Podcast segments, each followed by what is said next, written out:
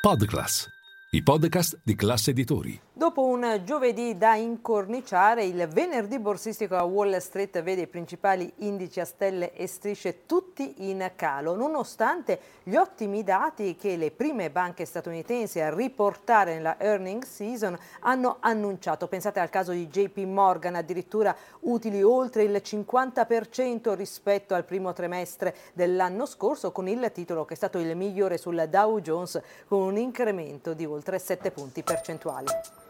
Linea mercati. In anteprima, con la redazione di Class CNBC, le notizie che muovono le borse internazionali.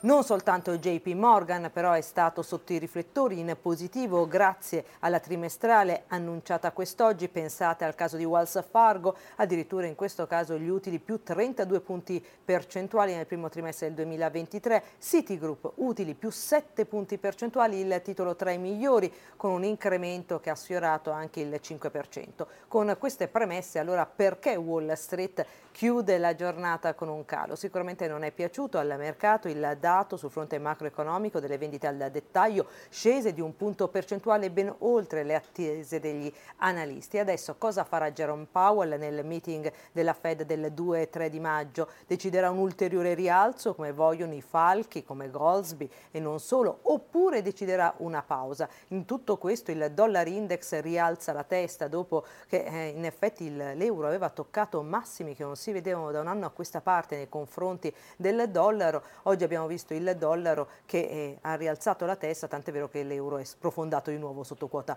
1,10. Non soltanto però sul fronte del mercato valutario, attenzione anche per quanto riguarda il mondo dei rendimenti molto legati a quelle che possono essere le prossime mosse di Jerome Powell. Chiudiamo però anche con alcune storie societarie, vi dicevo il titolo migliore sul fronte del Dow Jones è stato proprio quella JP Morgan che ha inaugurato questa earning season, titolo peggiore invece Boeing, sprofondato di ben 6 punti percentuali. Qui ci sono dei ritardi nella consegna dei suoi aeroplani.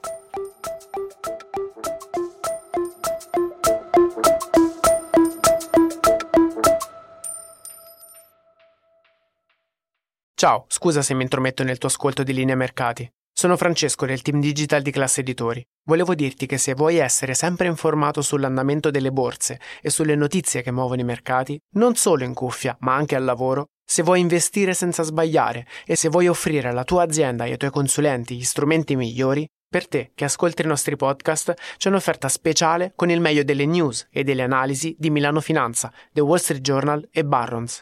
Trovi tutte le info nel sommario di questa puntata.